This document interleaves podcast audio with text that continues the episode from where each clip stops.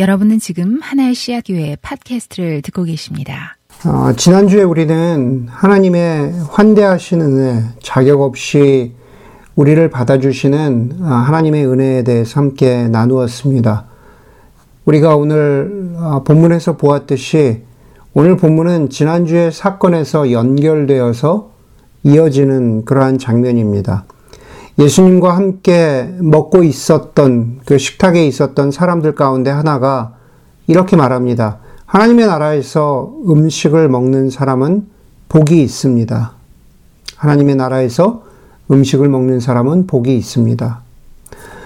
굳이 영적인 상태라던가 영적인 수준으로 이야기할 수 있다면 이렇게 얘기한 이 사람의 영적인 수준은 어느 정도일까? 결론부터 이야기하자면 괜찮은 수준입니다. 자기 자신을 하나님의 나라에서 음식을 먹는 사람이라고 그렇게 규정하고 자기를 그렇게 아이덴티파이하고 있는 것을 보면 음, 영적으로 어, 괜찮은 수준이다라고 어, 그렇게 말할 수 있을 것 같습니다. 그런데 한 가지 짚고 넘어가야 할 것은 어, 이런 것입니다.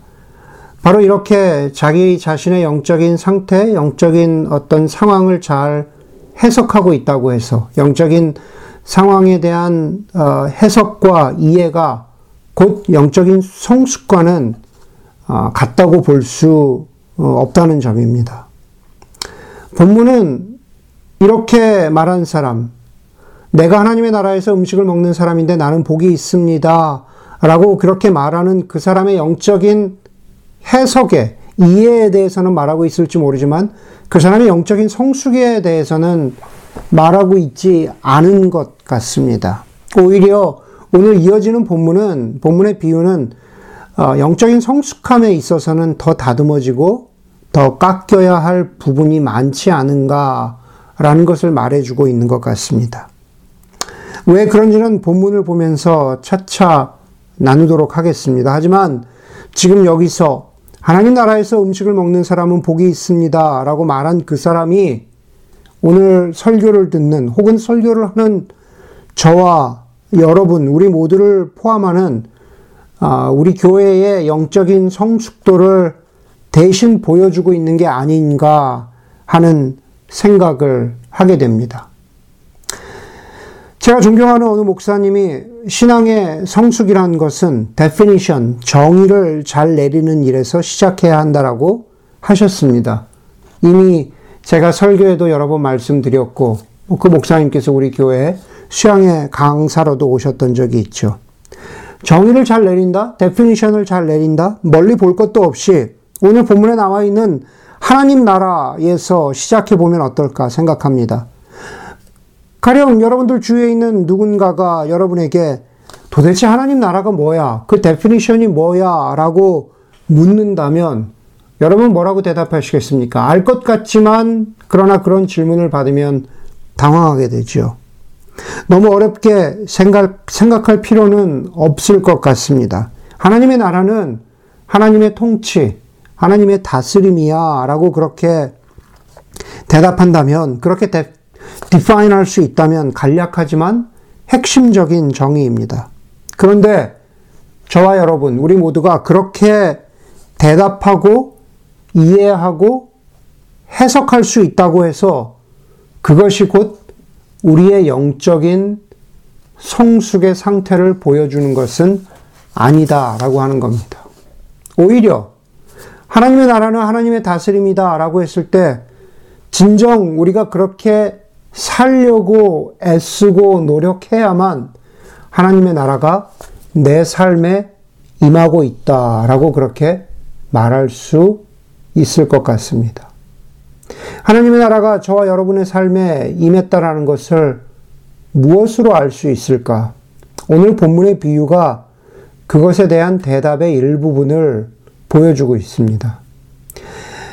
예수님은 16절은 예수님이 아, 그렇게 말한 바로 그 사람에게 아, 음, 비유로 말씀하시는 것으로 시작하고 있죠. 어떤 사람이 큰 잔치를 베풀고 많은 사람을 초대합니다. 여러분 지금도 그렇지만 많은 사람을 초대한 잔치는 갑작, 갑작스럽게 우리가 이렇게 벌릴 수 있는 일이 아니잖아요. 내가 한 시간 후에 15명 집에 데리고 갈 테니 밥상 차려라. 뭐 이렇게 얘기할 수 있는, 그래서도 안 되지만, 그렇게 할 수 할 수 있는 일이 아니잖아요.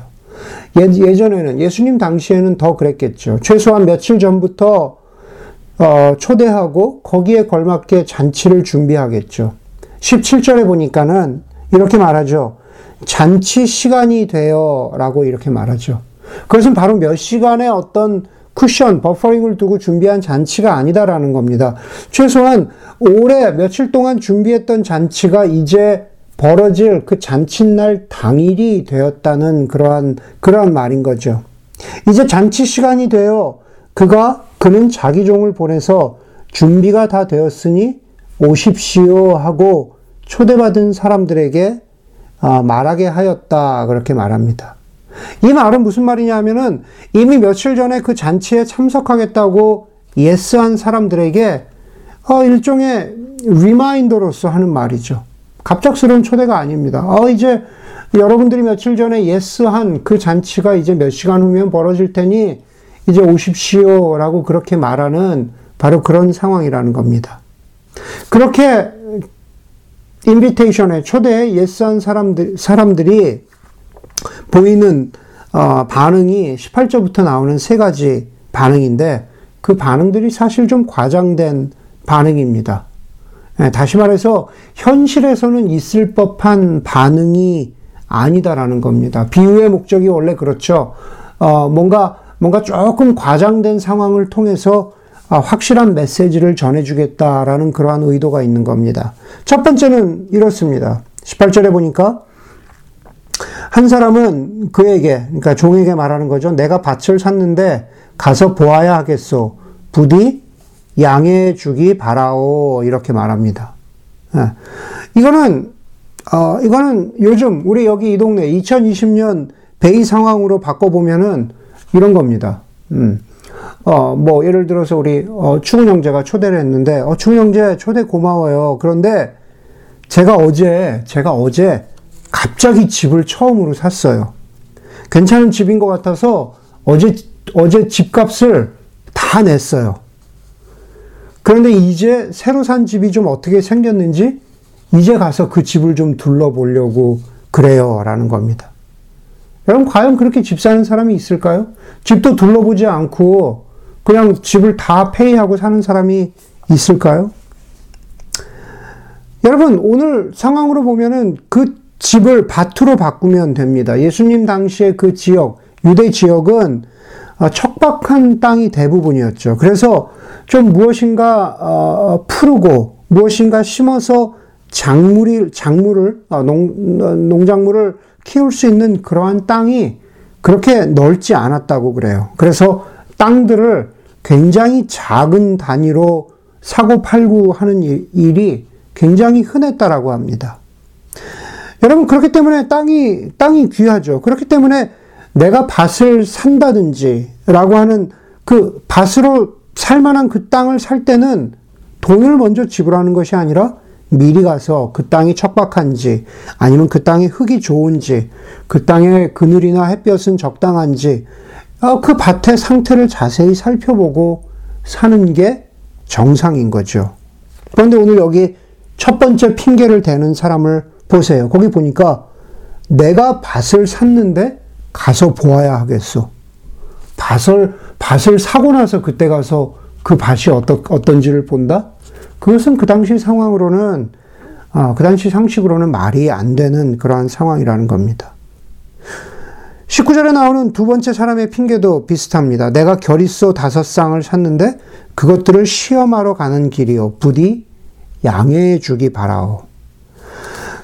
두 마리가 쌍이 되어서 쟁기를 끄는 소들은 호흡이 좀 맞아야 되죠. 그렇죠? 서로, 서로 힘도 비슷하고 서로 모자람이 없이 그렇게 비슷해야만 함께 힘을 모아서 이렇게 쟁기질을 할 수 있는 겁니다. 그러니 다섯 쌍, 열 마리나 되는 소를 사는 일은 밭을 사는 것만큼이나 신중히 해야 되는 겁니다. 실제로 가서 뿔도 만져보고, 실제로 힘도 시험해 보면서 서로 짝이 될 만한 소들을 사야 합니다. 그런데 오늘 보니까는, 그것 보니까는 사고 나서 샀는데 이제 시험해 본다고 하죠. 이제 확인해 본다고 하죠. 그것은 말이 되지 않습니다. 핑계의 절정은 마지막입니다. 마지막 20절에 보니까는 내가 장가를 들어서 아내를 맞이하였어. 그러니 가지 못하겠어. 2020년식으로 바꾼다면 자신의 결혼식 날짜를 미리 정해놓고 같은 날에 있는 친구 아이의 돌잔치에 가겠다고 약속하는 그런 사람은 없습니다. 정신 나간 사람이고 예의가 없는 사람입니다. 이렇게 일상생활에서 예수님 당시에 일상생활에서 전혀 그렇게 하지 않을 이유들로 비상식적인 이유들로 잔치에 참석하지 못하겠다고 핑계를 대는 사람을 보면 그때나 지금이나 우리는 화가 납니다. 내가 잔치를 베푸는 주인이라면 분노하는 것이 당연합니다. 나를 모독하는구나. 나를 무시하는구나. 그렇게 생각되겠죠. 아마 그 주인도 그랬던 것 같습니다. 21절에 보니까 그 종이 돌아와서 이것을 그대로 세 사람의 핑계를 그대로 자기 주인에게 일렀다. 그러자 집주인이 노하여 그랬습니다. 집주인이 분노했습니다. 같은 마을에서 얼굴 보고 사는 관계가 중요한 사람, 사람들인데 어떻게 나를 이렇게 창피하게 할 수 있을까? 이것들한테 어떻게 복수하지? 라고 그렇게 마음 먹을 수 있습니다. 그런데 그렇게 분노한 주인의 그 다음 반응이 좀 예외적인 의외의 반응입니다. 그 주인이 놓아여 종도로 말하기를 어서 시내의 거리와 골목으로 나가서 가난한 사람들과 눈먼 사람들과 다리 저는 사람들을 이리로 데려오너라 하였다. 여러분 먼저 한 가지 짚고 넘어갈 것은 본문의 상황에서 첫 번째에서 세 번째까지 핑계를 대는 비상식적이고 몰지각한 사람들은 과연 누구를 말하고 있는 것이냐라는 겁니다. 그 사람들은 가깝게는 예수님 당시에 예수님의 하나님 나라의 초대를 거부하던 당시의 유대 사람들이고 더 길게 보자면 구약 시대를 통틀어서 하나님의 부르심과 회개, 하나님의 하나님 나라로의 초대를 거부하던 구약 시대의 유대 백성들이라고 말할 수 있겠죠. 그렇기 때문에 구약을 통해서 나타난 선지자들은 주인 되신 하나님의 초대를 전하는 종이라고 보면 되는 겁니다. 이제 비유 가운데서 보니까 주인은 어서 시내의 거리와 골목으로 나가서 가난한 사람들과 지체가 있고 장애가 있는 사람들과 눈먼 사람들과 다리 저는 사람들을 이리로 데려오너라 라고 종에게 말합니다. 자기가 베푼 잔치가 너무 텅 비게 될 것을, 잔치 자리가 너무 헝하게 될 것을 염려한 자존심이 상한 주인의 자리 채우기일까? 비유의 목적은 그것이 아닙니다. 거리와 골목으로 나가서 데려오라고 했던 사람들, 그 사람들은 이미 우리가 지난주 설교에서 등장한 갚을 것이 없는 사람들, 무력한 사람들, 하나님의 환대의 은혜가 없이는 하나님 나라 잔치에 감이 올수 없는 그런 사람들입니다. 그리고 그런 사람들은 바로 우리 자신이라고 지난주 설교에서 말씀드렸습니다. 바로 그렇게 그 자격 없는 사람들이 오늘 21절에 다시 등장하고 있는 거죠. 왜냐하면 예수님은 이 잔치 비유를 통해서 자신의 어, 하나님 그 예수님의 은혜를 다시 한번 강조하고 있는 겁니다. 그런데 그 강조의 대상을 조금 좁게 말씀하고 있는 거죠. 누구요? 바로 오늘 본문이 시작한 15절의 그 사람. 하나님 나라에서 음식을 먹는 사람은 복이 있습니다. 라고 말하는 기계적으로, 습관적으로 말하는 그 사람. 영적인 이해와 지식은 있을 수 있을지 모르겠지만, 아직 영적인 성숙은 모자란 그 사람. 영적인 성숙은 모자랄 수 있죠. 그러나 바로 그 하나님 나라 초대에 기꺼이 응하고자 하는 영적인 성숙을, 다른 말로 하면 영적인 성숙을 향한 간절한 바램이나 열정이 없는 바로 그 사람을 향해서. 근데 그 사람 누굽니까? 바로 저와 여러분 같은 사람들이죠. 예. 바로 그런 사람들을 향해서 하나님께서, 예수 그리스도께서 이 잔치로 오라고 그렇게 부르시는 겁니다. 여러분, 우리 우리 한번 깊이 생각해 봅시다. 우리에게 영적인 이해와 해석은 있지만 과연 영적인 성숙을 향한 열망이 우리 가운데 있는가? 여러분 하나님의 복음이 놀라운 것은 인풋은 없는데 아웃풋이 있기 때문이죠. 다시 말해서 내가 한 것이 없는데 내가 무엇인가 받습니다. 나는 자격이 없는데 하나님께서 충분하다고 인정해 줍니다. 분노와 화와 심판이 있어야 할 자리에 은혜와 자비가 있습니다. 이해와 상식이 있어야 할 곳에 그것을 넘어서는 신비와 초월이 있습니다. 여러분 21절을 보십시오. 21절을 다시 보면 집주인이 화를 내고 복수해야 하는 그 장면에 오히려 축제와 기쁨이 있잖아요. 자격 없는 사람들을 불러서 잔치를 다시 잔치답게 하는 그 놀라운 흥겨움이 있잖아요. 예. 나가서 자격이 안 되는 사람들을 불러와서 이 잔치를 흥겹게 하자고 집주인이 그렇게 말합니다. 그런데 더 놀라운 것은 22절이죠. 예. 그렇게 한 뒤에 종이 말하였다. 길거리 골목으로 나가서 자격 안 되는 사람들을 다 불러 모았어요. 그렇게 했습니다. 그 종이 주인의 명령대로 그렇게 했어요. 그런데 종이 말하기를 주인님 분부대로 하였습니다만 아직도 자리가 남아 있습니다. 분부대로 했는데 아직도 자리가 남아 있습니다. 시내 거리와 골목으로 나가서 이런저런 미자격의 사람들을 불러 모아 잔치를 채웠는데도 아직도 자리가 남아 있습니다. 믿거나 말거나 제가 어릴 때 축구를 되게 좋아했습니다. 5학년 때 반대항 축구 시합이 있었는데 그 축구 시합이 너무나 기억에 남습니다. 축구를 참 좋아했지만 반 대표로 뽑힐 만큼의 그런 축구 실력은 아니었습니다. 하지만 뽑히고 싶은 마음은 너무나 컸습니다. 반에서 가장 축구를 잘하던 5학년 전체에서 가장 축구를 잘하던 친구였습니다. 그 친구가 저희 반에 엔트리 11명을 뽑을 수 있는 권한을 그 5학년 친구가, 다른 친구가 가지고 있었습니다. 그때도 어, 되게 내성적이었던 저는 너무 바랬지만 어, 나도 하고 싶어 라고 그렇게 손들고 앞으로 나서지 못했습니다. 그런데 어, 그 친구가 저를 어, 11명 엔트리 가운데 한 명으로 뽑아주었습니다. 비록 수비수의 자리였지만 어, 너무 흥분되던 그런 순간이었습니다.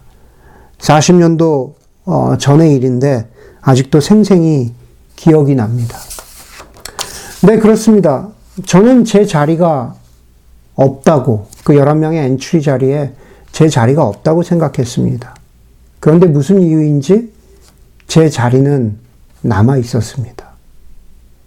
여러분, 우리는 그것을 어, 신비라고 밖에는 설명하지 못합니다. 조그만 실수도 용납하지 못하고 무엇인가 논리와 공식에 따라서 상벌 보상에 따라서 살아가는 사람들에게 이해되지 않는 것이 신비입니다. 머리로 이해되지 않고 교리로 이해되지 않고 우리의 신학으로 이해되지 않고 우리 자신의 신앙 경험이나 습관이나 테두리 속에서 이해되지 않으면 우리는 흔히 이렇게 말합니다. 아, 내 자리는 없어. 이제는 힘들고 지겹고 포기할까봐 이젠 포기해도 되겠지라고 하는 그러한 순간에, 그러한 순간들이 심지어 우리의 영적인 여정에서도 찾아옴, 찾아옵니다. 그러나 여러분, 오늘 비유를 통해서 예수님이 말씀하시고자 하는 것은 아직도 자리가 남아 있어. 라고 말씀하시는 겁니다. 인간의 눈으로 보면은 결코 있을 수 없는 자리이지만 인간의 눈으로 보면은 예수님과 더불어서 그 자리에 있으면서 하나님, 하나님 나라의 식탁에서 먹고 있는 사람은 복이 있습니다. 라고 하는 어, 그냥 많이 배운 사람, 좋은 설교를 들은 사람, 좋은 영적인 해석과 이해가 있는 사람들에게만 자리가 있는 것 같지만, 그러나 그렇지 않은 사람들에게도 하나님께서는 어찌된 이유인지 아직 자리가 남아 있다고 그렇게 말씀하십니다. 나는 안 돼. 나는 틀렸어. 라고 하는 그런 말은 하나님 나라 잔치에는 해당되지 않는 말입니다. 계속 주인은 그 잔치를 채우려고 하잖아요. 23절에 한번 보세요. 종이 이런 사람 저런 사람 다 데려와서 자리를 채웠는데도 아직도 자리가 남아 있습니다. 라고 하니까는 주인이 종에게 이렇게 말하잖아요.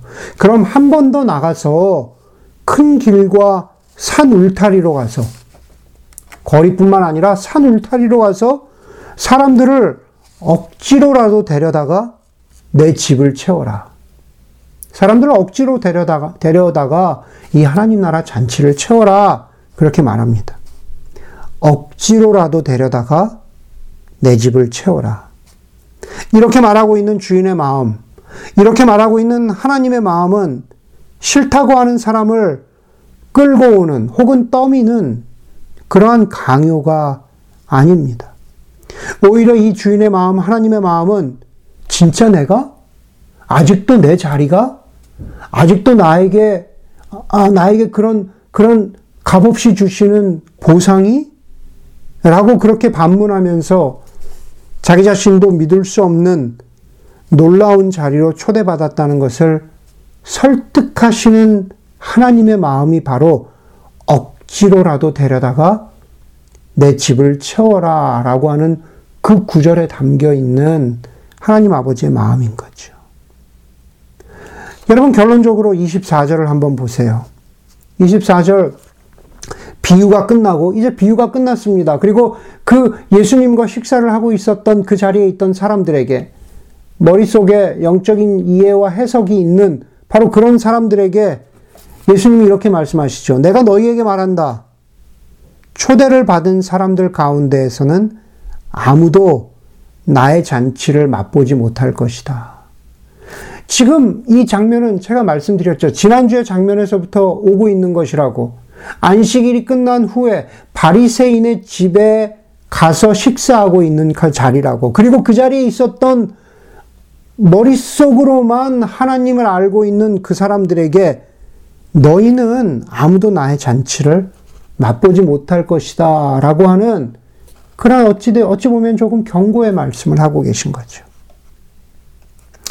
여러분 성경에 교리에 보면은 예정설이라는 것이 있습니다. 예정론이라고 그렇게 말하죠. 그 예정론 안에 이렇게 좀 나뉘어집니다. 그 예정론을 굳이 조금 더 설명하자면 이중 예정이라고 하죠. 저 double predestination 이중 예정이라고 말합니다. 그것은 구원받을 사람과 지옥에 갈 사람이 이미 정해져 있다라는 겁니다. 이중 한쪽은 천국에 갈 사람, 한쪽은 지옥에 갈 사람. 저 더블로 저 양쪽으로 이렇게 이미 예정되어 있다라는 말입니다. 여러분 설령 설령 그 이중 예정이라는 것이 그것이 사실이라고 해도 그것이 진짜라고 해도 문제는 저와 여러분 인간된 우리가 감히 누가 선택을 받았고 누가 그렇지 않은지를 어떻게 알 수 있다는 말입니까? 저는 선택을 받았고, 저 형제는, 저 자매는 선택받지 못, 선택을 받지 못했다는 것. 우리가 어떻게 그것을 자신 있게 말할 수 있을까요?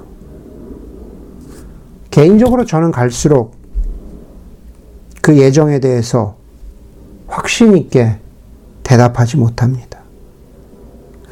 오늘 24절을 보면 초대를 받은 사람 가운데 잔치를 맛보지 못하는 사람이 있고 오늘 비유 전체는 초대받을 자격이 없는 사람 가운데 오히려 그 잔치 자리에 와 있는 사람이 있다고 했습니다. 그리고 아직도 자리가 남아 있다고 합니다. 알고 보니 assign seat이 아니라 open sitting이라는 거죠. 중요한 것은 누구나 초대 자격이 된다라는 말입니다. 중요한 것은 초대에 응해서 잔치 음식을 먹는 겁니다. 유명한 야구 선수의 말처럼 끝날 때까지는 아직 끝난 게 아닙니다. 여러분, 저와 여러분에게 묻습니다. 우린 우리의 자리에 앉아 있을 뿐만 아니라 실제로 베풀어진 하나님 나라의 음식을 먹고 즐기는 하나님 나라의 백성입니까? 우리의 자기 인식은 자격이 없음에도 불구하고 불러주신 하나님의 은혜에 응답해서 산 울타리에 있다가 그 잔치 자리로 뛰어온 사람입니까? 아니면은 그냥 머리로만 이해하고 해석하고 어, 하나님 나라는 이런 것이지, 구원이란 이런 것이지, 라고 그 수준에 머물고 있는 바로 그런 사람입니까? 오늘 본문 가운데에서 제가 여러분과 꼭 한 가지 나누고 싶었던 한 인물은 바로 서번트, 종입니다. 종은 주인과 핑계대는 세 부류의 사람 사이에서 종은 주인과 거리에 가난한 사람들, 지체가 있는 사람들, 눈 멀고 다리 저는 사람들 사이에서 또 종은 주인과 큰 길에 관심 없고 제 갈 길을 가는 바쁜 사람들 사이에서 분주히 오가면서 초대하기도 하고 거절을 당하기도 하고 다시 초대하고 설득하는 그러한 사람입니다. 여러분 그렇습니다. 우리는 교회와 그리스도인들은 바로 이 종과 같아야 합니다. 서번트 같아야 합니다. 감히 말씀드리자면 저와 여러분들이 마지막으로 종 역할을 했던 것은 언제일까?